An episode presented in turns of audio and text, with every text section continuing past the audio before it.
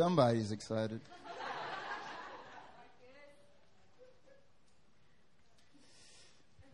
Man, God was moving. Man, that was a powerful time of corporate intercession. If you're new to New Philly, one thing that we, um, it's so entrenched in our church and, and into New Philly is prayer. It's actually not even one of our nine core values, but we believe that prayer is so essential that we didn't put it in our core values because all we do is pray. I'm not going to talk about prayer today, but man, that was powerful. I just felt like God was setting people free. Amen. I was telling Pastor John Michael, I was like, I was leading Sunday swim, and I was like, after Sunday swim, our prayer meeting, I was like so tired. I was like, it's been a while since I've led prayer. and it's been a while since I've stood up here on the pulpit. And over the past three months, the Lord has put me on a journey. And today is meant to, I feel that the Lord wants to include you on the things that the Lord has been leading me through. That the Lord wants to release revelation but not just revelation, but He wants to empower you, equip you, and establish you in a way that when you leave this place today, you won't just think differently, you'll live differently. You know, God's desire for us is not just simply to have revelation. Revelation is only a means to an end, and that end is for us to live differently. It's for us to live in such a way that we would reflect His glory everywhere we went everywhere we go, every person that sees us, they wouldn't just see us. When I'm on the subway, people see me, and I'm pretty convinced they see a black person. it's like people agreeing, like, I'm not sure. Can I laugh? He, he made a black joke. Is that okay? It's okay. There's freedom here.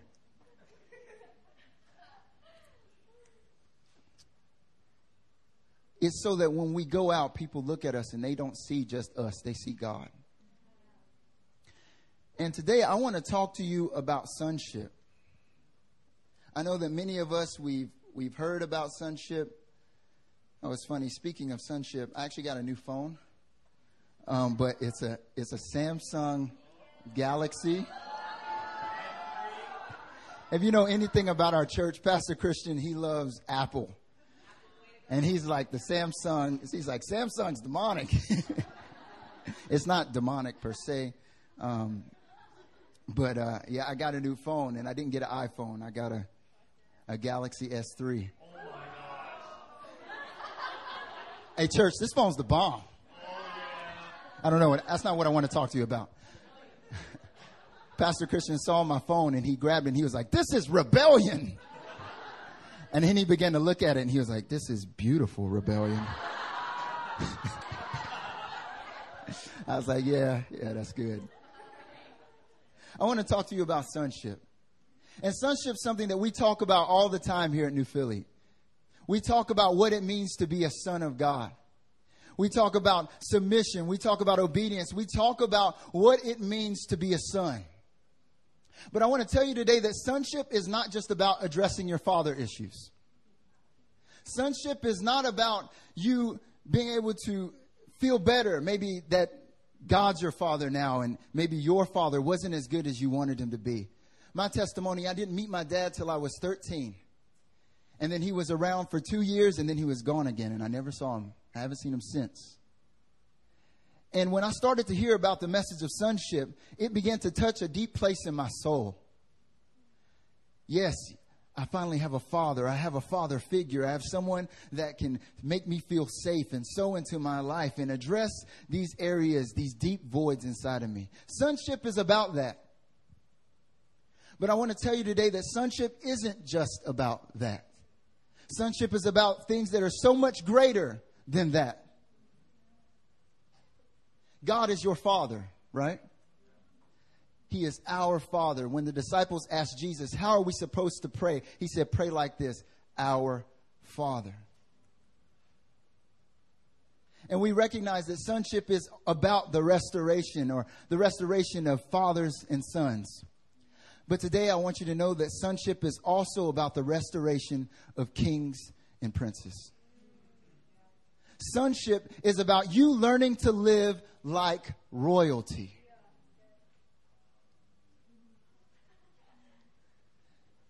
See, for many of us, we don't understand that. When I said royalty, you started thinking about Cinderella. When I said royalty, you started thinking about a Disney movie. Because most of us don't understand what it means to live a life like a prince. We don't understand how to walk the earth in such a way with dignity, with honor, with purpose, with destiny, with power, that people would see us and they would know that we are royalty. But I want to tell you something about our Father. He's not just our Father. He's not just our God. He's not just our Creator. He's not just our peace, our righteousness, our shalom. He's also our King. And if our Father is the King, what does that make us? Exactly. Somebody's getting it. 1 John 3 says, How great is the love that the Father has lavished upon us that we would be called children of God, and that we are. We are children of the Most High God. Not just children of the Most High God, but children of the King of Kings, the Lord of Lords, the ruler of all creation. The Word of God says that righteousness and justice are the foundation of His throne. It says that He is enthroned upon the praises of his people.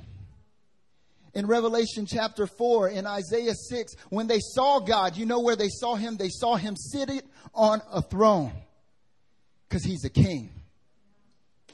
And you and I, that makes us royalty because Jesus went on the cross to make us sons of God. And not just sons, but princes.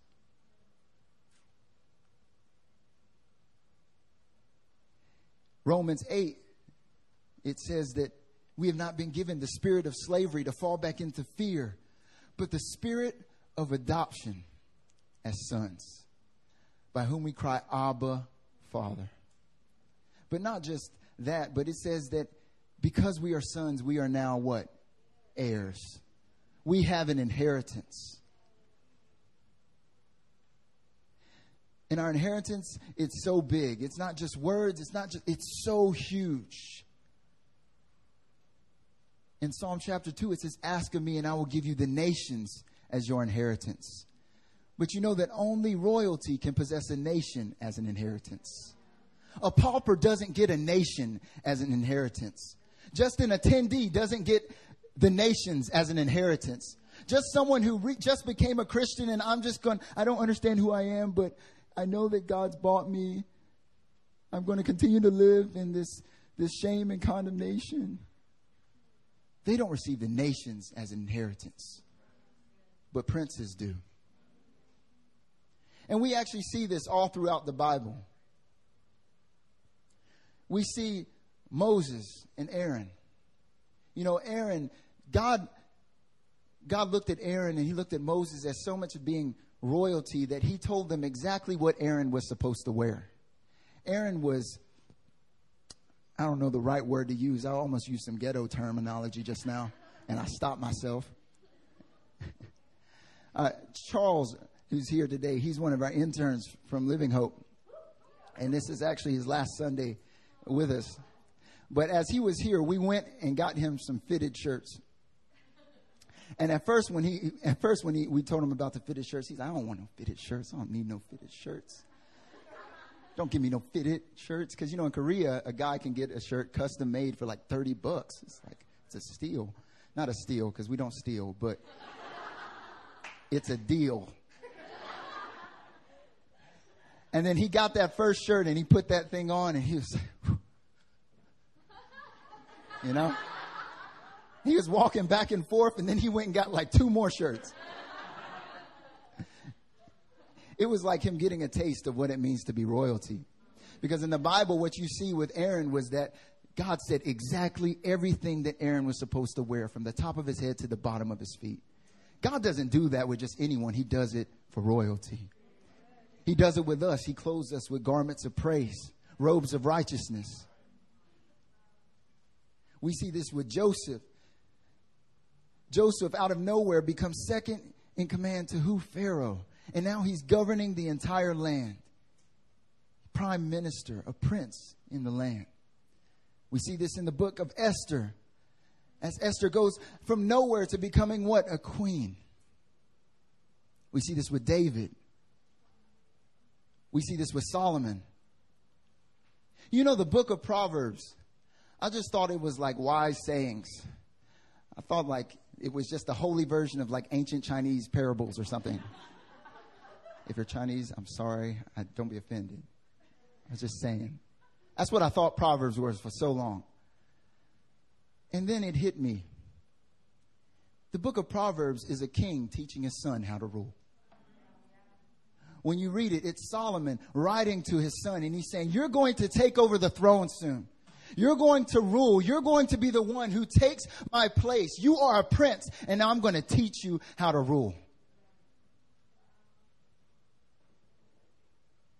Proverbs 31, you know, a lot of sisters just think that that's just good suggestions. No, that was a father telling his son, don't be going around messing with no adulterous women. He said, You're a king. You need to look for a queen. And this is what she's going to look like. When Jesus walked the earth, you know what Jesus was doing? You know what discipleship was really all about? It was about teaching them, teaching these apostles how to live like royalty in the land. When Jesus walked with them and they were following him, he was showing them, You're going to rule soon. I'm going to go to the Father soon. And I'm going to leave with you my Holy Spirit, but it's something that you have to steward. That's what Jesus says to us now. He looks at you and he says, You're not just anyone. I didn't pay my precious blood for you to just think that you are lost in the crowd. I paid my precious blood that you would be royalty. Church, are you hearing me today? You have to get this. You have to get this. Because this season that we're in, in building the house of God, it cannot be built by slaves. God will not have his kingdom be expanded by slaves. He will only have his kingdom be expanded by sons and daughters, by princes and princesses.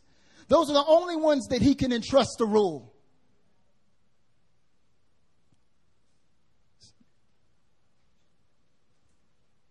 So, how do we live like a prince? You know, when this revelation hit me, and God had been leading me through it step by step, and all of a sudden it hit me like a ton of bricks. Sonship is about learning to live like royalty. And then the first thing that came to mind was man, I need to learn how to speak differently. it made sense why in Proverbs it said life and death is in the power of the tongue. Because for a prince, when you spoke a word, when you spoke a word out over someone, life and death was literally in those words. When you cursed someone, they were cursed. And when you blessed them, they were blessed. That's why in James, even James tells us that the tongue is a rudder, that it leads us in the way of our lives because for a prince, what he said led the destiny of an entire nation. So I want to talk about three ways, three characteristics of a prince. And the first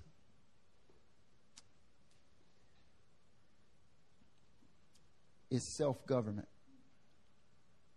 I'm going to explain what this means. When I say self government, I mean self control, I mean discipline. Our generation, we don't like to hear words like discipline. We don't even like to hear words like control.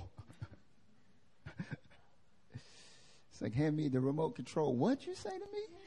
I said, remote control, dog. Like, calm down. That was kind of corny.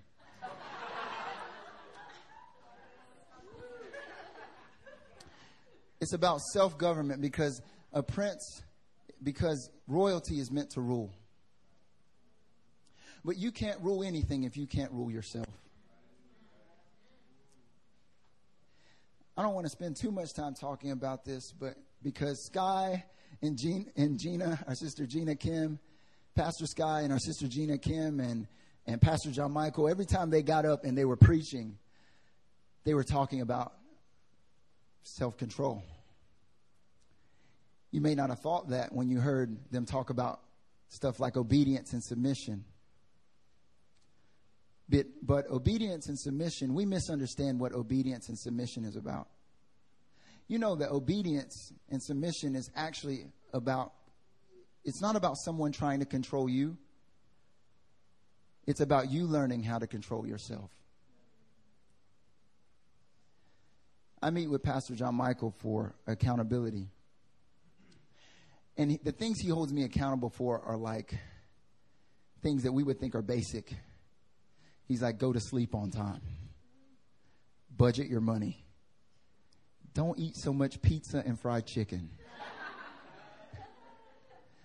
yeah, I know, Charles, that's hard. Because we love fry, we love pizza.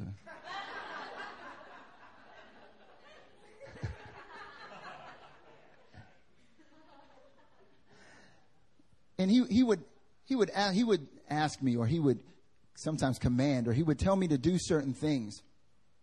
And at first at first glance we begin to think that submitting to someone being obedient is all about someone trying to control us. Why are you telling me what to do? Who why, who are you to try and control me?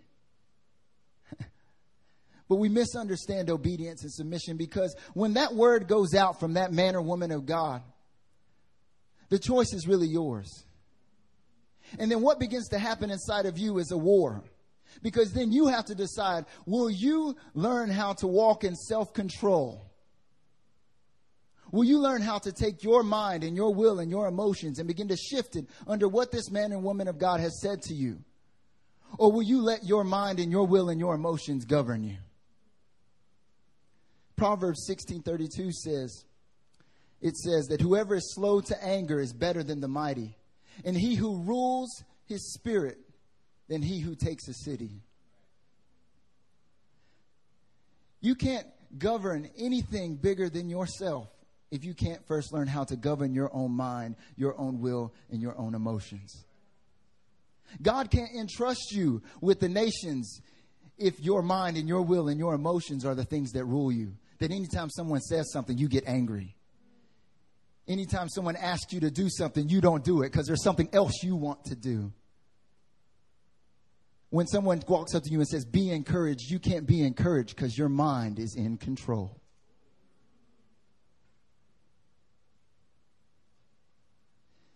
See, when a person has learned self control, when they learn to shift their mind and their will and their emotions under what God is saying to them, then God can entrust them with more because God knows then that they won't pervert what God gives them for their own satisfaction. They won't use what God gives them for their own sustenance. But instead, they'll use it in a way that God tells them to do. It says in Proverbs 22 29, it says, Do you see a man that is skillful in his work? He will stand before kings. He will not stand before obscure men. I know many of you in this room, you want to stand before kings. You want to go to the high place. You want to rule in the business mountain. You want to go and be known in the entertainment mountain. You want to go to these high places. But God says, you need to learn how to be. The word in the Hebrew, when it says to be skillful in your work, that means to be diligent and self controlled in what God gives you.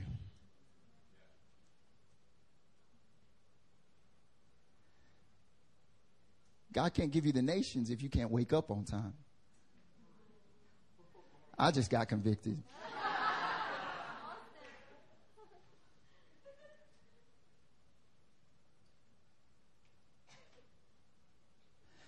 And sonship is all about teaching us how to live in that kind of self control. It's all about teaching us how to live in such a way that we can begin to walk in the destiny that God has us. The scariest thing is for God to give you your destiny when you're not ready for it. the scariest thing is for you to be catapulted into a high place when you don't have the character inside to hold it.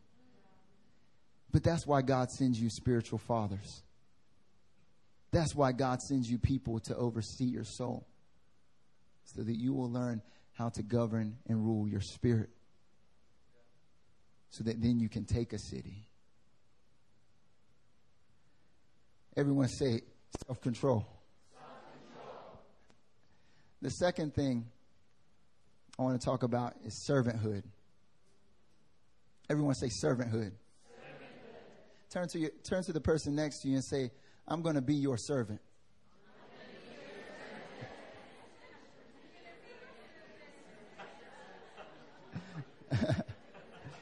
Serve me. Turn in your Bibles to Mark chapter 10. Turn in your Bibles to Mark chapter 10.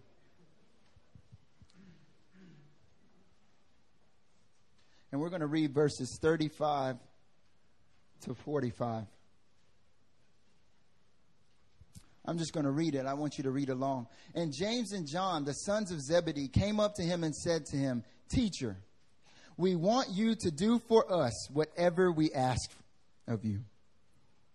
And he said to them, What do you want for me to do for you? And they said to him, Grant us to sit, one at your right hand and one at your left, in your glory.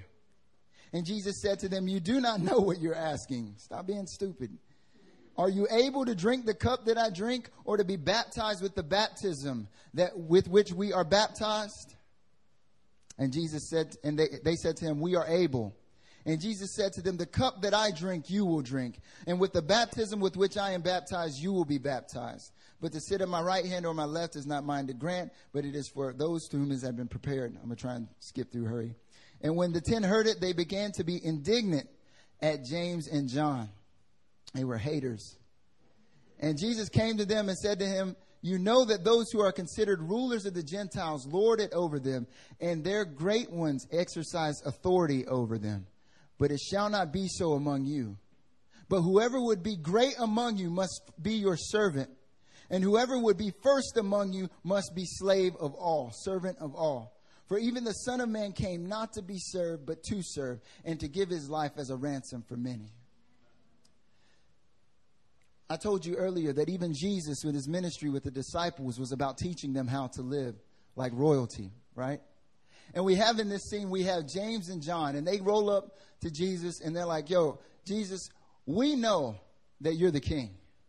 You can tell they recognize that because if they didn't think that Jesus was the king, if they thought he was broke and they thought that he wasn't, he didn't have anything, they wouldn't have went up to him and asked what they asked. But they said, Jesus, we recognize that you're going to be sitting in glory.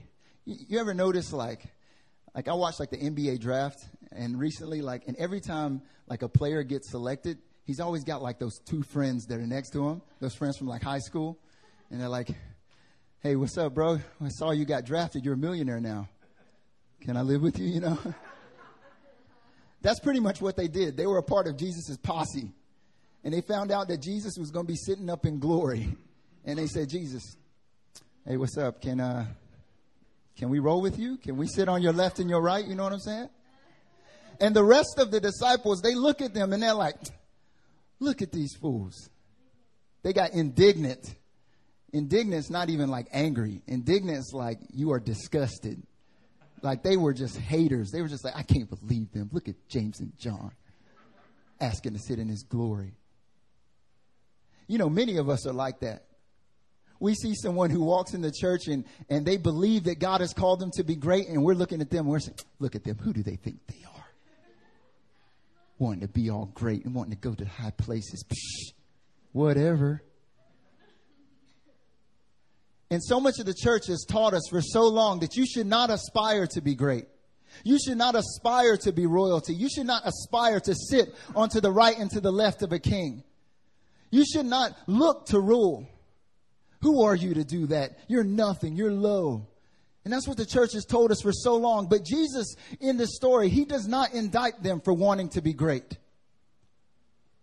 He does not say, You guys are wrong to ask to sit beside me. You're wrong to ask to rule. Instead, he flips the script on them. And he says, Listen, if you want to be great, then you have to be servant to all. Whoever wants to be first among you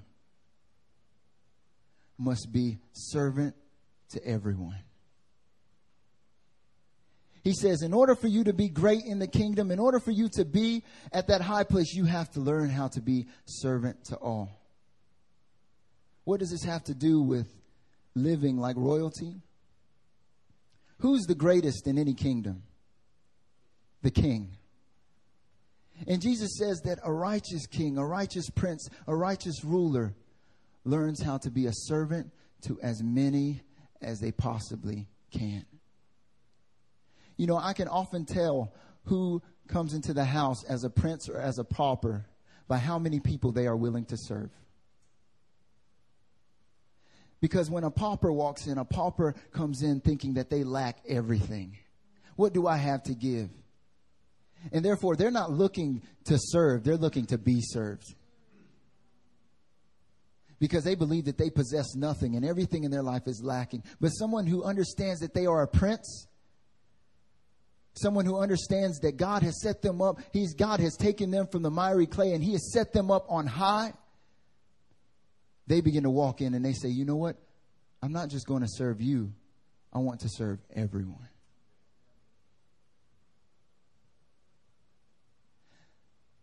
They begin to understand that the more people that they bless, the more people that they that they shepherd, that they lead, that they disciple, that they serve That's the manifestation of greatness in the kingdom. You know, a pauper only has a ministry for one. I ask you, how, how many people, what's your ministry? Well, I, I don't really have a ministry. Who are you sowing into? Not really sowing into anyone. It's because you don't understand who you really are.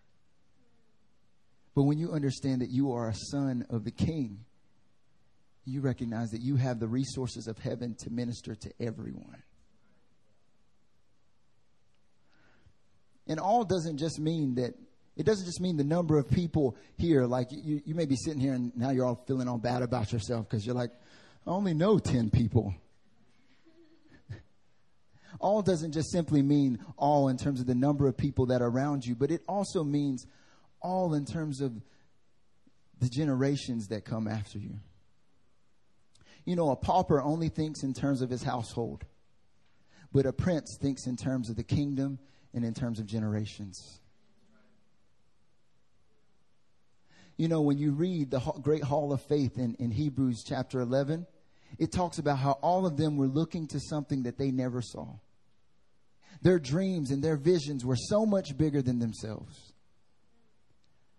God wants to take you to the high place. God wants to take you and set you up on high to rule. But the question is is it just for you?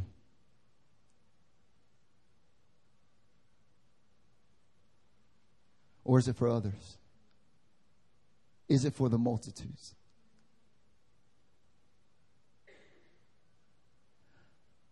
The question is is are you setting things up for generations?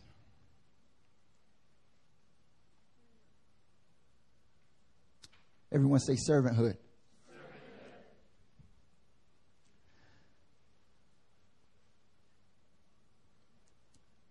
You know, living like a prince, like I said, this has been a journey over the past three months. And it all started with me having this this place in my heart where I felt like I didn't, I felt like I was nothing. And I felt like I lacked.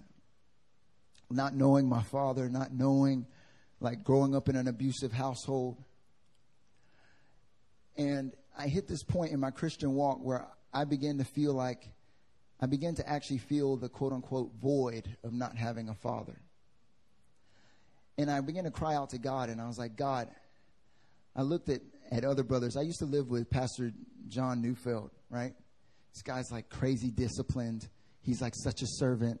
And he like gets up at like six in the morning to pray and worship. And I get up at like eight thirty and I'd wake up to him like praying and worshiping, and I was like, "What? This guy is a robot." But I realized after a while, I began to look at him, and I was like, "Man," I began to realize that there was an inheritance that he was pulling from. There was inheritance not just from his father and his mother, but from his great grand his grandfather and his great grandfather, because he's he's Mennonite. and he was pulling from this long inheritance. And I realized that because he was pulling from this long inheritance and he began to honor that inheritance as far back, then what he had to give was that much greater to his children and his children's children. And I began to be like, God, what about me? What do I have? And that's when God began to say, Son, don't you realize you're not just a son, you're a prince. And if you're a prince, that means you, you are an heir. And that inheritance goes so far back. It goes back to Genesis, where he says, Be fruitful and multiply, fill the earth and subdue it, take dominion. When he says that the earth, it belongs to the Lord and the fullness thereof and all who dwell in it. But then he says, Ask of me, and I will give you the nations as your inheritance. And God began to show me that we are meant to live completely different. And the last manifestation, you're supposed to live self controlled. You're supposed to live like a servant. And the last thing is that you're supposed to live like a priest. Part of being a prince is about living like a priest. You know, priests, I already talked about Aaron. Priests were always decked out. And priests were treated as princes. The importance of the kingdom of God was, it was so big that Solomon, he, he wasn't entrusted to build his house. You never hear about Solomon's palace, but we do hear about Solomon's temple. Because God wanted his people to learn to live like priests. Isaiah 60 says, They shall be called priests and ministers of our God. You know, First Peter 2 9 says that we are a holy nation, right? That we're chosen and that we are a royal priesthood. And that means that you and I, when we step out into the earth, we are meant to govern it. That means that when we exit this place, we are meant to change things, not just here in this sanctuary, but everywhere we go. I want you to turn to Hebrews chapter 9.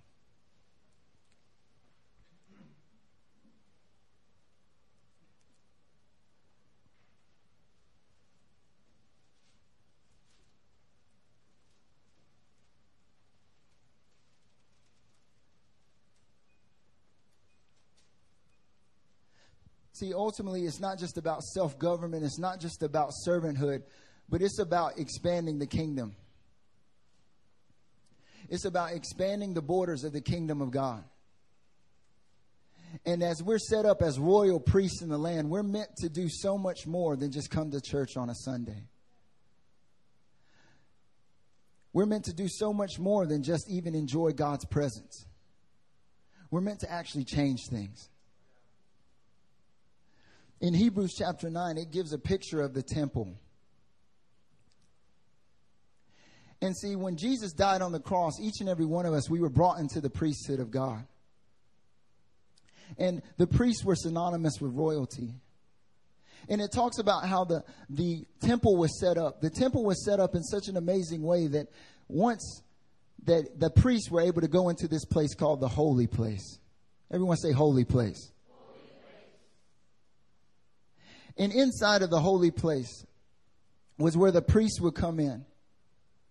And the priests would come in and that's where they would give they would give sacrifices. I want you guys to wake up. I want you to follow me right now. Because this is actually really important. See, when Jesus died on the cross, what he did was he washed us clean. He, he was the sacrifice and he washed us clean. And the way that this temple was set up was that in order for you to get into the holy place, you had to wash and you had to give a sacrifice. And once you washed and you gave that sacrifice, you were able to go deeper and you were able to go into the holy place. And most Christians, we have, we all, we, we are all Christians. Hopefully.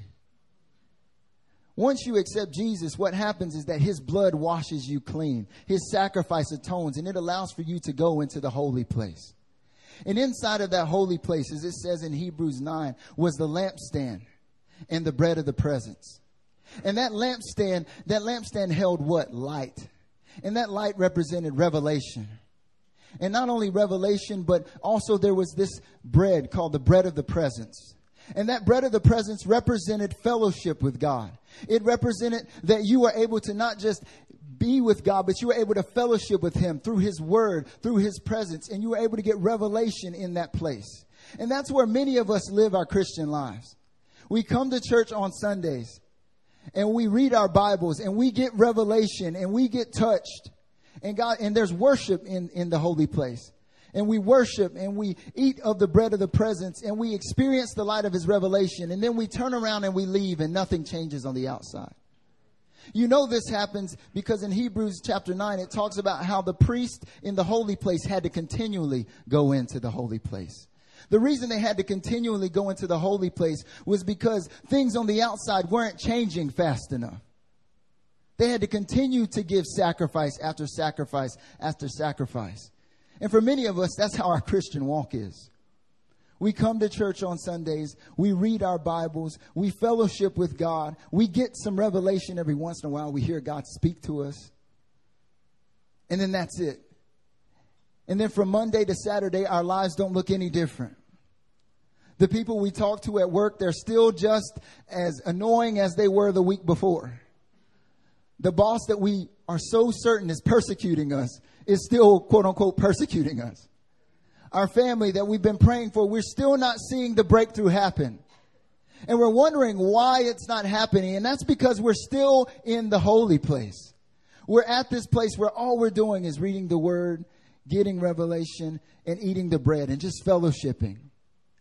And, and many Christians think that that's all there is. I'm just going to spend time with God. I'm going to go to K1. I'm going to feel good. I'm going to go home and then that's it. I'm going to worship. I'm going to feel goosebumps. And then I'm going to go home and that's it. I'll have my quiet time.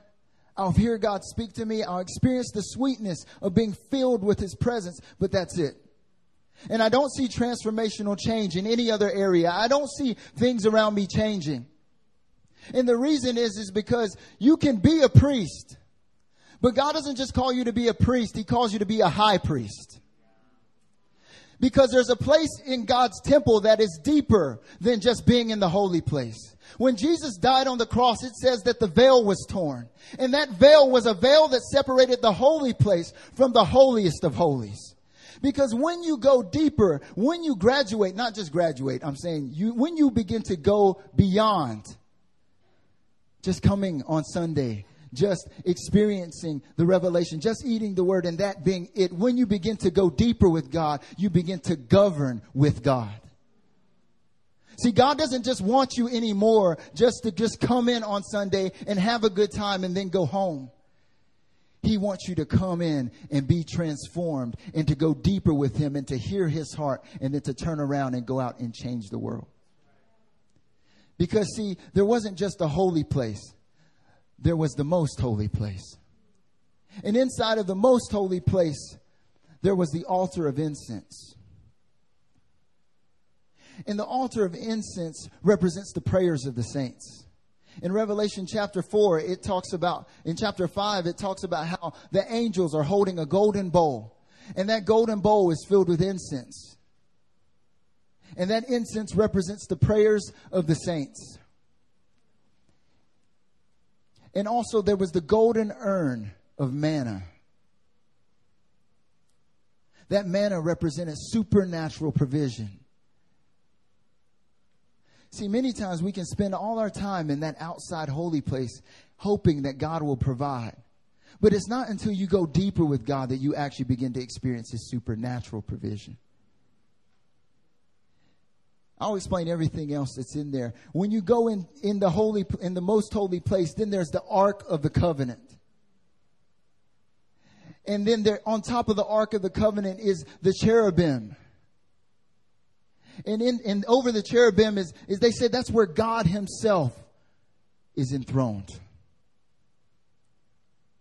And then there's the tablets of the covenant where the law was written. And not just that, but there was Aaron's staff that was budded. What do all these things mean? The Ark of the Covenant represented the presence of God.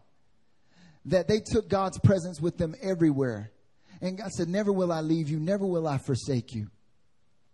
And many of us, we don't live as princes because we think that when we go into certain areas, God stops going with us. When we go into areas that we think are too dark, we stop governing because we think that God's power is not here. There was the, like I said, the manna, the supernatural provision of God. And there was Aaron's staff that was budded, and that represented God's right authority. And each and every one of us, we're meant to go so deep with God that we go beyond just coming to church on Sundays, but we come in and we begin to learn how to govern as God governs. We begin to walk in His supernatural provision. We begin to walk in His supernatural authority. We begin to walk in His favor. We begin to walk with His presence with us everywhere we go. See, when Aaron would go into the holiest of holies, he would go in, he would meet with God, and then Aaron would turn around and he would speak. And whatever he would say would be established in the earth. He didn't have to tarry day and night. He didn't have to continue to warfare day and night. He just had to speak and it was done. And God wants to take you to a place where you're no longer just on the outer courts, but you begin to go deeper and you begin to turn around and you begin to govern as God governs.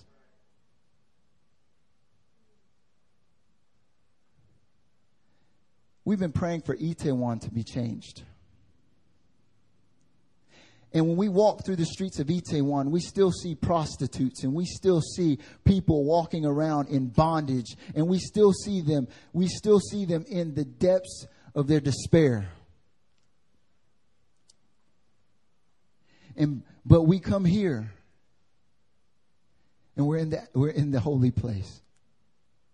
And we're fellowshipping with God and we're having a good time but nothing's changing. And that's because God's saying the time has come for you to stop just simply living in that area and for you to begin to go deeper, for you begin to rule, for you begin to govern, for you to begin to be princes, for you to begin to be royalty, for you to begin to be high priests. I want us to pray right now.